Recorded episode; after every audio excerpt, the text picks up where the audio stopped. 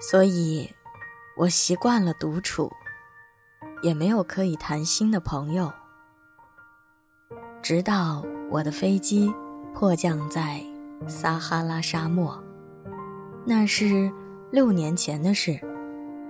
飞机的引擎出了问题，同机没有机械师或乘客，我只好尝试独自完成艰巨的维修工作。当时我真是到了生死关头，剩下的水顶多只够喝一个星期。第一个夜晚，我睡在沙地上，周围上千英里都是无人区，我简直。比茫茫大海中遭遇海难的水手更加孤立无援，所以可想而知，当有个轻微而又奇怪的声音在黎明把我叫醒时，我是多么的惊奇。这声音说：“请你帮我画只绵羊。”什么？请帮我画只绵羊。我好像挨了雷劈似的，立刻站起来。我揉了揉眼睛，我仔细的看，我看见有个非常奇怪的小孩，站在旁边，严肃地望着我。这是我后来尽力给他画的肖像，但我画的当然没有他本人可爱，这不是我的错。六岁那年。我当画家的志气就已经被大人打消，我什么都没画过，除了肚皮闭上的蟒蛇和肚皮敞开的蟒蛇。我瞪大了眼睛，吃惊地看着这个突然出现的鬼魂。我离任何人类居住区都有上千英里那么远，可是这小家伙看上去不像是迷了路。也没有累得要死，更没有饥饿、口渴或者害怕的样子。他根本不像一个在周围上千英里都是无人区的沙漠中迷路的小孩儿。等到稍微镇定下来，我说：“可是，你在这里干嘛呢？”他只是慢慢的重复了刚才那句话。仿佛那是很重要的事情。请，请帮我画只绵羊。当你被神秘的事物镇住时，你是不敢不听话的。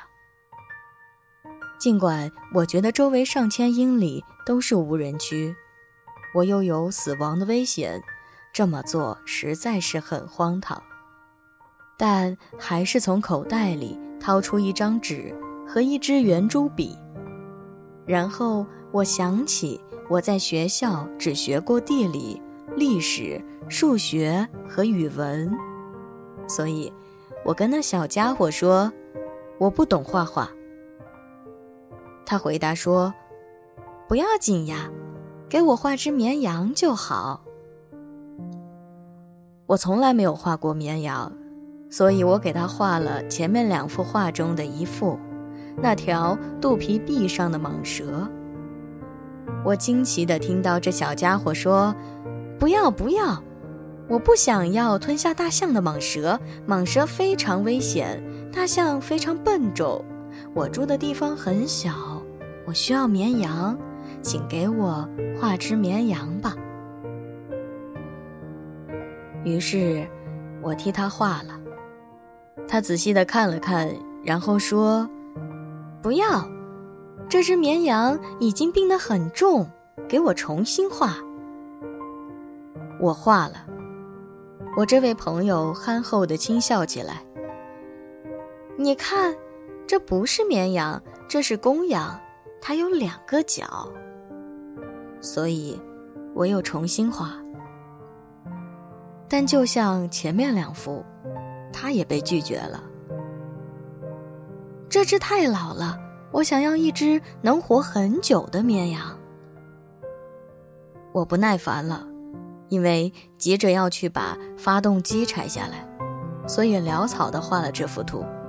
我随手扔给他，并说：“这是个箱子，你想要的绵羊在里面。但让我非常意外的是，这位小评委显得很高兴。这正是我想要的。你觉得绵羊要吃很多草吗？怎么了？因为我住的地方非常小，应该够大的。我给你的这只绵羊也非常小。他低头去看那幅画，也不是很小了。你来看啊，他睡着了。就这样，我认识了小王子。